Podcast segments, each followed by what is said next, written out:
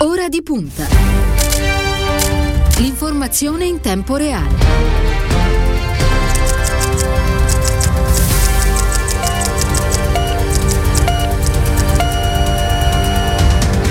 È martedì 23 marzo, buon pomeriggio e ben ritrovati a ora di punta da parte di Stefano Cagelli. Sono da poco passate le 14 e apriamo il nostro spazio di confronto e di discussione pomeridiano che ci accompagna tutti i giorni dal lunedì al venerdì a quest'ora. Prima di entrare nel vivo della nostra trasmissione, però, fatemi salutare come di consueto la nostra squadra tecnica di ora di punta,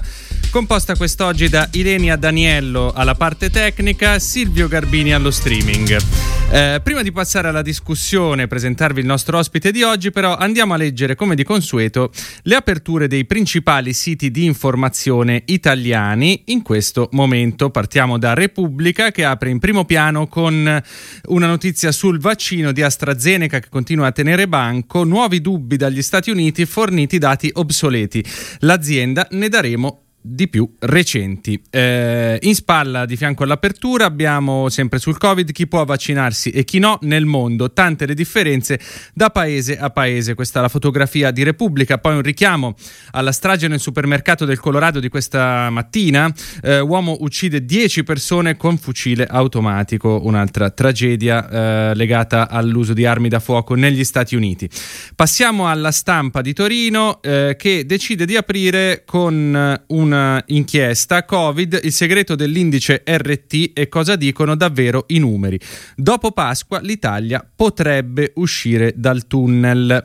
Eh, di spalla abbiamo ehm, un richiamo ad un video di, eh, del direttore Massimo Giannini sui vaccini ritardi, ritardi inaccettabili. Draghi non esiti a scavalcare le regioni, le regioni. La Costituzione glielo consente. E passiamo infine al Corriere della Sera che apre iniziare con una notizia che arriva dalla Gran Bretagna. Il Regno Unito blinda le frontiere, multa di 5.000 sterline a chi va all'estero. Il governo teme di compromettere la campagna vaccinale si potrà uscire solo per motivi di lavoro o urgenze. Non è escluso che chi arrivi debba pagarsi una quarantena in hotel a sue spese. Eh, sempre sul Corriere della Sera, la seconda notizia è il lockdown voluto da Merkel è il più duro di sempre dopo una maratona di 12 ore. Esteso il lockdown fino al 18 aprile in Germania, a Pasqua limiti alle visite tra eh, privati e negozi chiusi tranne il sabato. La decisione della cancelliera dopo una mega riunione con i lender.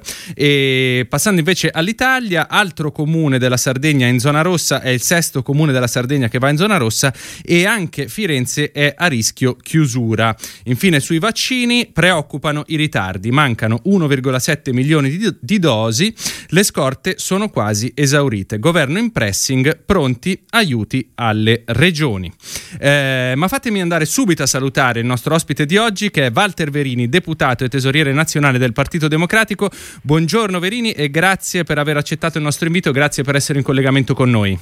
Eh, grazie a voi grazie a te Stefano, buongiorno a tutti i nostri ascoltatori. Vi ricordo che potete partecipare a questa nostra discussione scrivendoci al numero 342 1426 902. Ovviamente se avete delle domande eh, le gireremo volentieri all'onorevole Verini. Allora eh, Verini partiamo eh, da questo, abbiamo visto dalle aperture dei principali siti di informazione che tiene banco come ovvio la questione Covid e in particolare la questione vaccini. Il governo si sta muovendo sostanzialmente sicuramente su due fronti. Primo, quello della diplomazia, per imprimere una svolta a livello di forniture eh, non solo in Italia ma diciamo a, a, livello europeo e quello dell'organizzazione invece a livello nazionale e regionale per aumentare la capacità di somministrazione. Eh, come giudica le ultime mosse del governo Draghi da questo punto di vista e quali sono insomma le priorità da questo punto di vista secondo lei? Ma, eh, non possono che essere queste ultime mosse giudicate che positivamente perché la situazione è davvero allarmante, quindi accentrare molto eh, tutta la campagna, la, ovviamente la fornitura e anche le iniziative, eh, queste inevitabilmente eh, di carattere nazionale e governativo, le iniziative internazionali di concerto con gli altri paesi europei e con la Commissione, mi pare un, un, atto do, doveroso davanti ai ritardi che per la verità non è che sono dipesi eh, dal governo o dal governo precedente, ma molto hanno avuto origine sia dal mancato rispetto delle forniture dei contratti da parte delle grandi eh, multinazionali del farmaco che producono i vaccini, dall'altro dai problemi che poi sono eh, venuti dal mancato rispetto a livello europeo e, quindi anche probabilmente qualche errore nella eh, stipula dei contratti era stato certamente compiuto. Poi dalla vicenda AstraZeneca che come vediamo eh, eh, ha impiegato dei giorni per poter essere chiarita creando problemi. E poi da ultimo da una approssimativa eh, situazione di gestione eh, da parte di alcune, soprattutto di alcune regioni. Io penso a quello che è accaduto e che sta accadendo in Lombardia, penso anche a quello che sta accadendo nella mia regione, l'Umbria. C'è veramente mm. un caos eh, e quindi c'è bisogno di una forte supporto, coordinamento del governo. Quindi sì, è necessario recuperare ogni ritardo perché la, la campagna della vaccinazione è uno dei due motivi fondamentali, tra l'altro, per i quali è nato il governo Draghi. Esatto, proprio in una fase in cui comunque la pandemia continua a imperversare. Il Regno Unito abbiamo visto ha blindato le frontiere, le frontiere Angela Merkel in Germania vara un lockdown di una durezza senza precedenti, eh, la cancelliera è molto preoccupata. Eh, in Italia la Sardegna che è stata per una settimana regione bianca è diventata arancione e, ed ora ha ben sei comuni in rosso. Comuni rossi. Eh, quindi voglio dire, non è proprio il momento di allentare l'attenzione, Verini? No, assolutamente, perché eh, sentivo anche stamattina che probabilmente alcune realtà pagano il, il già in queste ore, il prezzo, in questi giorni il prezzo di eh, situazioni che si sono venute a creare nel eh, penultimo, non l'ultimo, nel penultimo fine settimana, cose che hanno prodotto aumenti dei contagi. Abbiamo in alcune realtà gli ospedali ben oltre il limite, abbiamo le terapie intensive in certe realtà, in certe città piene, abbiamo degli ospedali che non, reggono e tutto questo mentre ci sono quei problemi per la campagna vaccinale che dicevamo. E quindi c'è bisogno, certo, so bene, sappiamo tutti bene quanto sia eh, drammatica la situazione dal punto di vista sociale, ma anche dal punto di vista della psicologia collettiva delle relazioni, perché eh, ulteriori strette che sono state fatte e che debbono ancora continuare eh, provocano delle situazioni davvero di una pesantezza drammatica e però non c'è altra strada. Se vogliamo, mentre va avanti la campagna dei vaccini, se vogliamo sconfiggere questo, questo virus. Aggiungo il decreto per il sostegno alle realtà più colpite, alle categorie più colpite, è però tut- è molto voluto dal Partito Democratico anche con alcuni aspetti importanti di quel decreto che riguardano le famiglie più, più colpite, che riguardano i lavoratori più colpiti, le partite IVA più colpite, i ristoratori, che riguardano l'introduzione di alcune misure come quelle relative al, al bonus per le babysitter o a quello che è legato alla possibilità di avere un assegno per chi è costretto a tenere i figli a scuola, a, che non vanno a scuola a tenerli a casa. Insomma, queste misure che sono già state eh, realizzate grazie a uno scostamento di bilancio di 32 miliardi, probabilmente se ne, dovrà, se ne, dovrà, fare ancora un altro, però sono misure che vanno nella direzione di dire si tiene ancora chiuso, si soffre, le categorie eh, vengono colpite, però si dà loro una possibilità quantomeno di, di un sollievo insomma, che possa aiutare eh, a mandare avanti la, la, propria famiglia, perché siamo veramente in alcune situazioni. Io però voglio dire un'ultima cosa, eh, perché mh, mm, se ne parla, perché non è che non se ne parli, però si dimentica eh, perché ha forse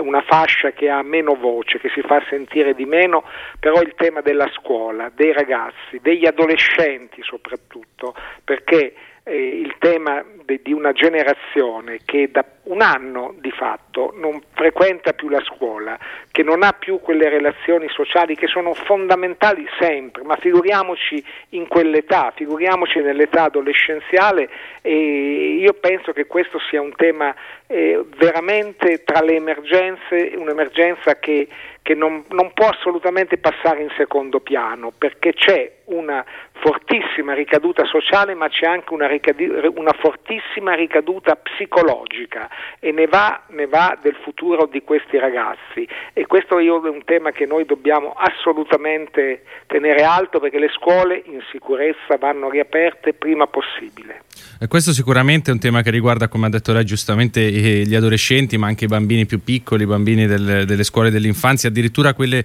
quelli che frequentano i nidi. A questo proposito infatti una delle ipotesi eh, è quella di riaprire dopo Pasqua nidi e incominciare a riaprire nidi e materne anche in zona rossa. Lei sarebbe d'accordo su questo? Ma guardi, io sono diciamo tra coloro che pensano che le indicazioni concrete di, meritano, di merito debbano venire dagli organismi eh, mh, scientifici, dagli organismi medici, il, il, Comitato Tecnico Scientifico, l'Istituto Superiore di Sanità, per quanto riguarda i farmaci, l'EMA europeo e l'AIFA italiana. Cioè io mh, eh, auspico, come dicevo prima, che le scuole si riaprano, che i nostri ragazzi in sicurezza possano tornare a studiare a scuola e a frequentarsi, così come Auspico che soprattutto per la gente che lavora, perché non tutti possono fare dei lavori con lo smart working a casa, chi lavora in un'azienda manufatturiera, chi lavora in un settore agricolo, in un settore di trasformazione, non nel terziario, è evidente che è difficile poter fare smart working, se non impossibile. Quindi eh, c'è anche il tema di queste famiglie che non sanno eh, come tenere i bambini se non rinunciando al proprio lavoro. Quindi sarebbe auspicabile però anche su decisioni come queste riaprire in zona rossa, che poi alla fine sì, sono decisioni politico-istituzionali, ma debbono essere prese sulla base di pareri eh, tecnico-scientifici che la politica non può, non deve ignorare. Certo, questo è evidente. E, senta Verini, eh, per quanto riguarda, abbiamo accennato al rapporto tra il Partito Democratico e il governo, alle priorità che sono eh, le priorità del governo per il Partito Democratico, eh, abbiamo visto in questi giorni che il segretario, il nuovo segretario del PD Enrico Letta si sta muovendo rapidamente. Ieri ha incontrato il Presidente del Consiglio Mario, Bra- Mario Draghi, un vertice definito molto cordiale ed efficace di circa un'ora. Eh, come si sta delineando in questa fase la presenza del PD all'interno di un governo così eterogeneo? e mi viene da dire un governo molto condizionato ovviamente da quelle che sono le priorità da affrontare in questa fase e, mh, mm, abbiamo visto insomma mh, mm, appunto questo incontro di Draghi e quali, eh, quali, sono secondo lei le priorità da portare avanti al di là ovviamente della questione della campagna vaccinale e della lotta al Covid? Ma guardi, intanto voglio esprimere eh, sinceramente un, un giudizio più che positivo per le prime iniziative che il nostro nuovo segretario Enrico Letta ha assunto, sia sul fronte, come si dice, interno dando dei segnali di assoluto rinnovamento sì, che riguardano sia le giovani generazioni che la parità di genere, ne parleremo, sia sul fronte diciamo più, più esterno, nel senso i contatti con le altre forze politiche sono importantissimi se vogliamo essere il perno, diciamo così, un baricentro di un'alleanza progressista. L'incontro con Draghi che è servito a ribadire come questo non, per noi non è un governo amico, come ha detto il giorno del suo insediamento Enrico Letta, il governo Draghi è il nostro governo, noi ci riconosciamo nell'agenda, nell'agenda Draghi, poi potremmo non essere d'accordo su questo o quella misura, ma nell'impianto, nell'ispirazione del governo Draghi e noi ci riconosciamo pienamente. Sono altri che debbono giustificare le loro conversioni a U immediate. Ha detto anche stamattina ai gruppi il nostro segretario ha detto cioè, decidere di essere europeisti in un caffè tra due leader politici, parliamo della Lega in questo caso, e, e, diciamo così, fa, fa pensare certo. alla, alla, rep, alla, repentina conversione, alla autenticità, però magari fosse davvero seria, ma però queste, queste, posizioni devono essere il frutto di scelte maturate, discusse, non di improvvisazioni. Quindi noi ci troviamo a nostro agio con, il, con le scelte del governo Draghi e con la sua linea, altri dovranno motivarle. Però le priorità quali sono? È ovvio, sono tanto quelle che sono eh, legate proprio alla nascita del governo, il recovery e quindi il futuro del Paese, investimenti in settori fondamentali eh, che riguardano il futuro delle giovani generazioni, delle imprese, del mondo del lavoro. Dall'altro lato la campagna di vaccinazione. Come Partito Democratico già adesso in questi giorni al governo noi abbiamo impresso, io penso alle iniziative che il ministro Orlando ha preso sul piano del lavoro che riguardano ehm, e che sono stati contenuti anche nel decreto al sostegno delle categorie più colpite, io penso all'iniziativa per la proroga della cassa integrazione ai lavoratori e al tempo stesso per il sostegno alle imprese che, eh, che innovano, penso all'avvio della riforma degli ammortizzatori sociali, che è un'altra partita fondamentale per dare eh, gambe e, e più velocità a un nuovo sviluppo. Penso alle iniziative che abbiamo preso a sostegno della povertà, quindi tenendo insieme le esigenze delle imprese, delle famiglie, delle categorie più fragili e socialmente più fragili, ma anche ovviamente delle imprese, delle partite IVA. Penso anche a un'impostazione corretta sul tema fiscale. Vede, c'era chi voleva fare tabula rasa di tutto. Ora non è giusto, non a caso è stato il Presidente Draghi a mettere uno stop a Salvini che ha tenuto in ostaggio il Consiglio dei Ministri per tre ore. È evidente che si debba soprattutto a quelle ehm, migliaia e migliaia di cittadini che proprio non ce la fanno a pagare quelle eh, 3-5 mila euro di tasse che da 15 anni non, debbono, non, non, non, hanno pagato e oggi non ce la fanno. Quindi i, quelli inesigibili è giusto averle, averle eh, cancellate sotto una certa cifra, però non si deve dare un messaggio per cui coloro che hanno evaso non per necessità, perché c'è stato anche chi ha dovuto decidere se comprare da mangiare o pagare le tasse, beh io queste è evidente che, che vanno viste con comprensione tanto più in un momento come questo, ma il messaggio che dobbiamo dare è che noi vogliamo una grande riforma fiscale che faccia pagare meno tasse all'impresa e ai lavoratori e alle famiglie e al tempo stesso combatta ehm, l'evasione fiscale, la vera evasione che, che, costa tanti miliardi l'anno al nostro paese e si lavori per la progressività. Queste sono alcune cose che il PD sta mettendo nell'azione di governo, oppure l'iniziativa di Franceschini che,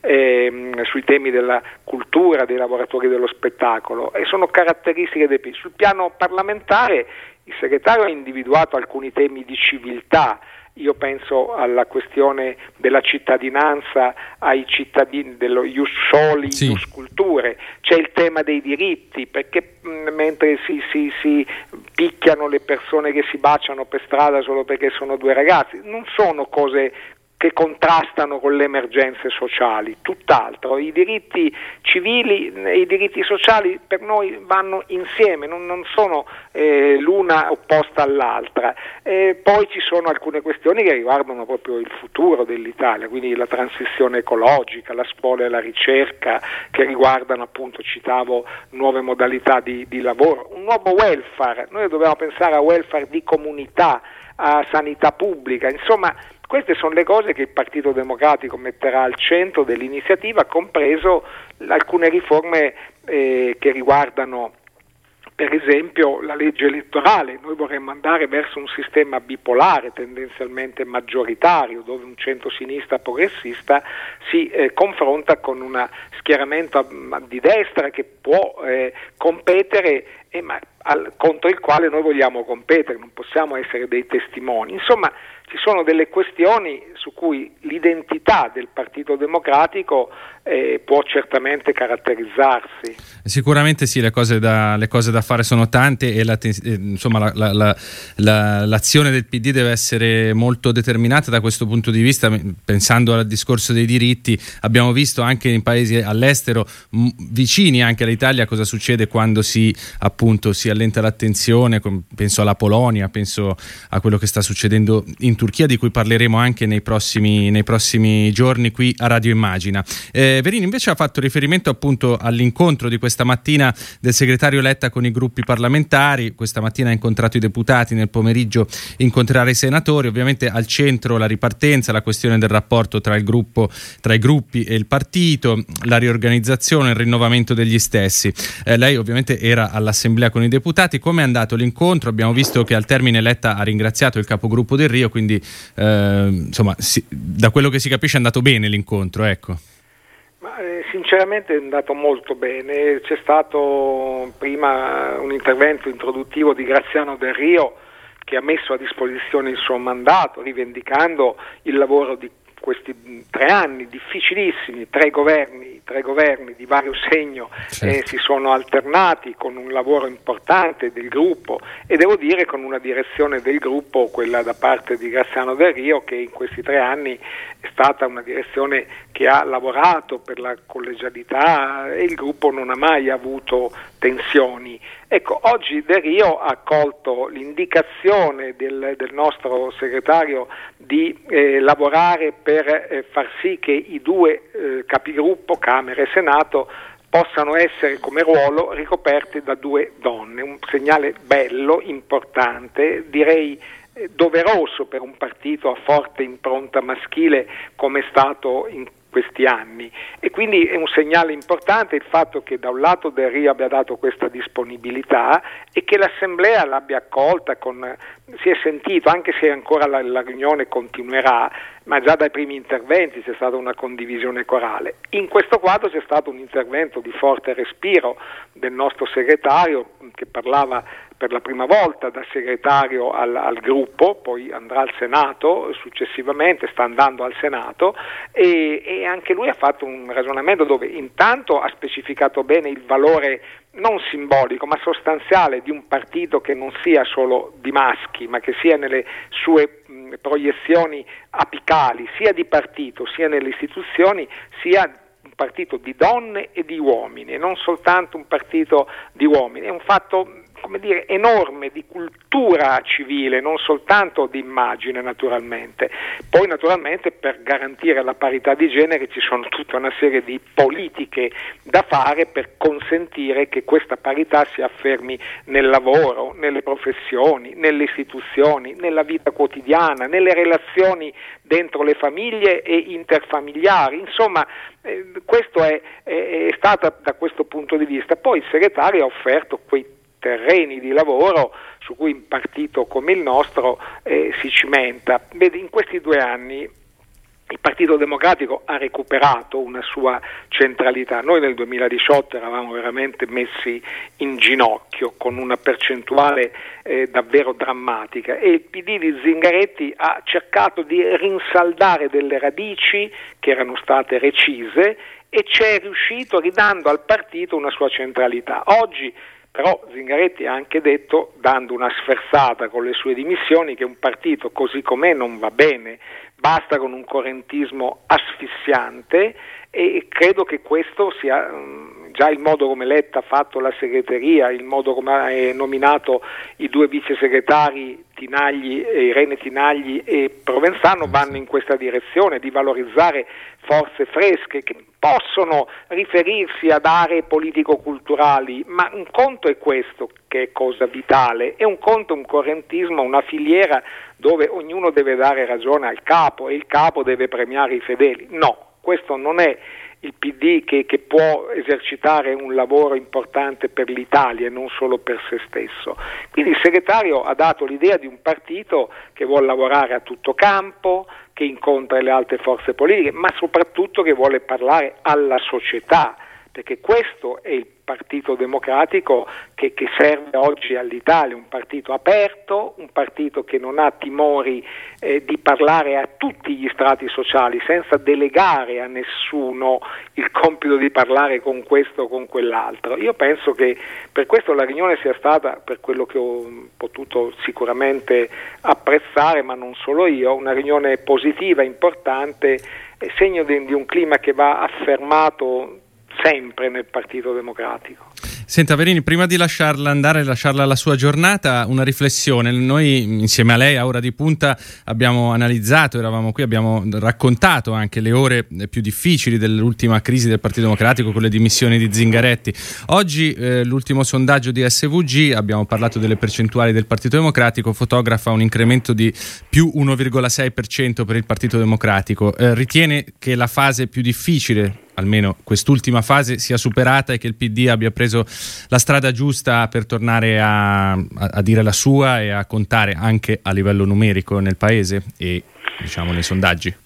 Ma guardi, il sondaggio a cui fa riferimento è, è, già davvero un bel segnale, perché già da un punto e mezzo in più al Partito Democratico in una settimana. Insieme a questo io colgo altri segnali, vedo che c'è stato un incremento significativo di persone che chiedono di iscriversi al Partito Democratico in questi, questi 7-8 giorni. È un segnale importante. Vedo che ci sono nostre organizzazioni che chiedono la presenza del segretario per capire meglio e insieme costruire quel partito di prossimità eh, di cui il segretario ha parlato, cioè un partito e dei circoli che non siano chiusi in se stessi, ma che siano rivolti all'esterno, alla società e questo è anche un segnale importante. Già ci sono arrivati eh, richieste di, naturalmente, pandemia permettendo e di PCM permettendo, ovviamente, però anche per le campagne per le feste dell'unità d'estate, per discussioni, insomma eh, c'è la, la, lo shock delle dimissioni di Zingaretti è stato un vero e proprio shock, però al tempo stesso, dicevo, è stata una sferzata. E la segreteria, il testimone raccolto in quel momento molto molto brutto e difficile da una personalità come Enrico Letta, che insomma il DNA del PD ce l'ha, ce, ce l'ha, eh, in se stesso, essendo stato una personalità dell'Ulivo, dell'Ulivo, essendo stato uno dei fondatori del PD, era, mm, come si ricordava più volte, eh, perfino candidato alle prime bellissime primarie, quelle Veltroni, Bindi, Letta, insomma è stato vice segretario di questo partito con Bersani, vuole bene a questo partito. E io se posso usare un'annotazione mia personale, eh, io mm, naturalmente non ero d'accordo nelle modalità con cui avvenne quel repentino cambio a suo tempo, non facevo parte della direzione e non potei votare contro, tuttavia ricordo che un paio di giorni prima rilasciai intervista al Corriere della Sera dove dicevo che secondo me sarebbe stato un errore far cadere il governo Letta, ma questa come si dice è acqua passata, però io ho lasciato Enrico Letta diciamo sette anni fa e l'ho ritrovato in questi giorni in cui lui eh, ha fatto una scelta difficile ma di amore per la politica e per il PD, l'ho ritrovato davvero eh, era già una personalità di spessore, ha fatto il Presidente del Consiglio, ha fatto tutte quelle cose, però credo che i sette anni a contatto con dei giovani, dei ragazzi e delle ragazze che si occupano del presente e del futuro, quindi l'ambiente, eh, il nuovo lavoro, i nuovi diritti. E l'Europa, l'essere stato in una grande capitale europea come Parigi, fuori, lontano dalle beghe più, più della politica, quelle me, me, meno edificanti, secondo me hanno fatto bene a Letta. E lui l'ho visto non solo con la solita autorevolezza, con il solito spessore, ma anche con un passo e una diciamo, sua forza che gli, gli, deriva dall'essere stato un po' distaccato dalle beghe quotidiane. Questo non potrà che fare ba- bene al Partito Democratico e io penso che questi primi segnali, sondaggio compreso, eh, confermino questo. Sicuramente, sicuramente un'importante dimensione quella, quella, del PD, un PD europeo, un PD... Posso dire Stefano una certo, cosa in questo prego, senso? Prego. Tra poco si, si comincerà a ripartire anche con la campagna per il 2 per 1000 perché un partito democratico vive eh, con il finanziamento del 2 per 1000 con quello che i parlamentari versano ogni mese e non abbiamo altre entrate. Ecco, io penso che un partito sempre più credibile, un partito che non litiga tutti i giorni al suo interno, ma discute e poi insieme fa le sue battaglie, le sue proposte, la sua attività politica nel paese, in Parlamento, nelle istituzioni con i nostri tanti amministratori locali, insomma un partito che si presenta al Paese come una forza politica moderna, eh, aperta, poi può avere anche più possibilità di essere sostenuta, quindi più credibile è la politica e nel caso la politica del PD, più anche il sostegno dei cittadini, anche con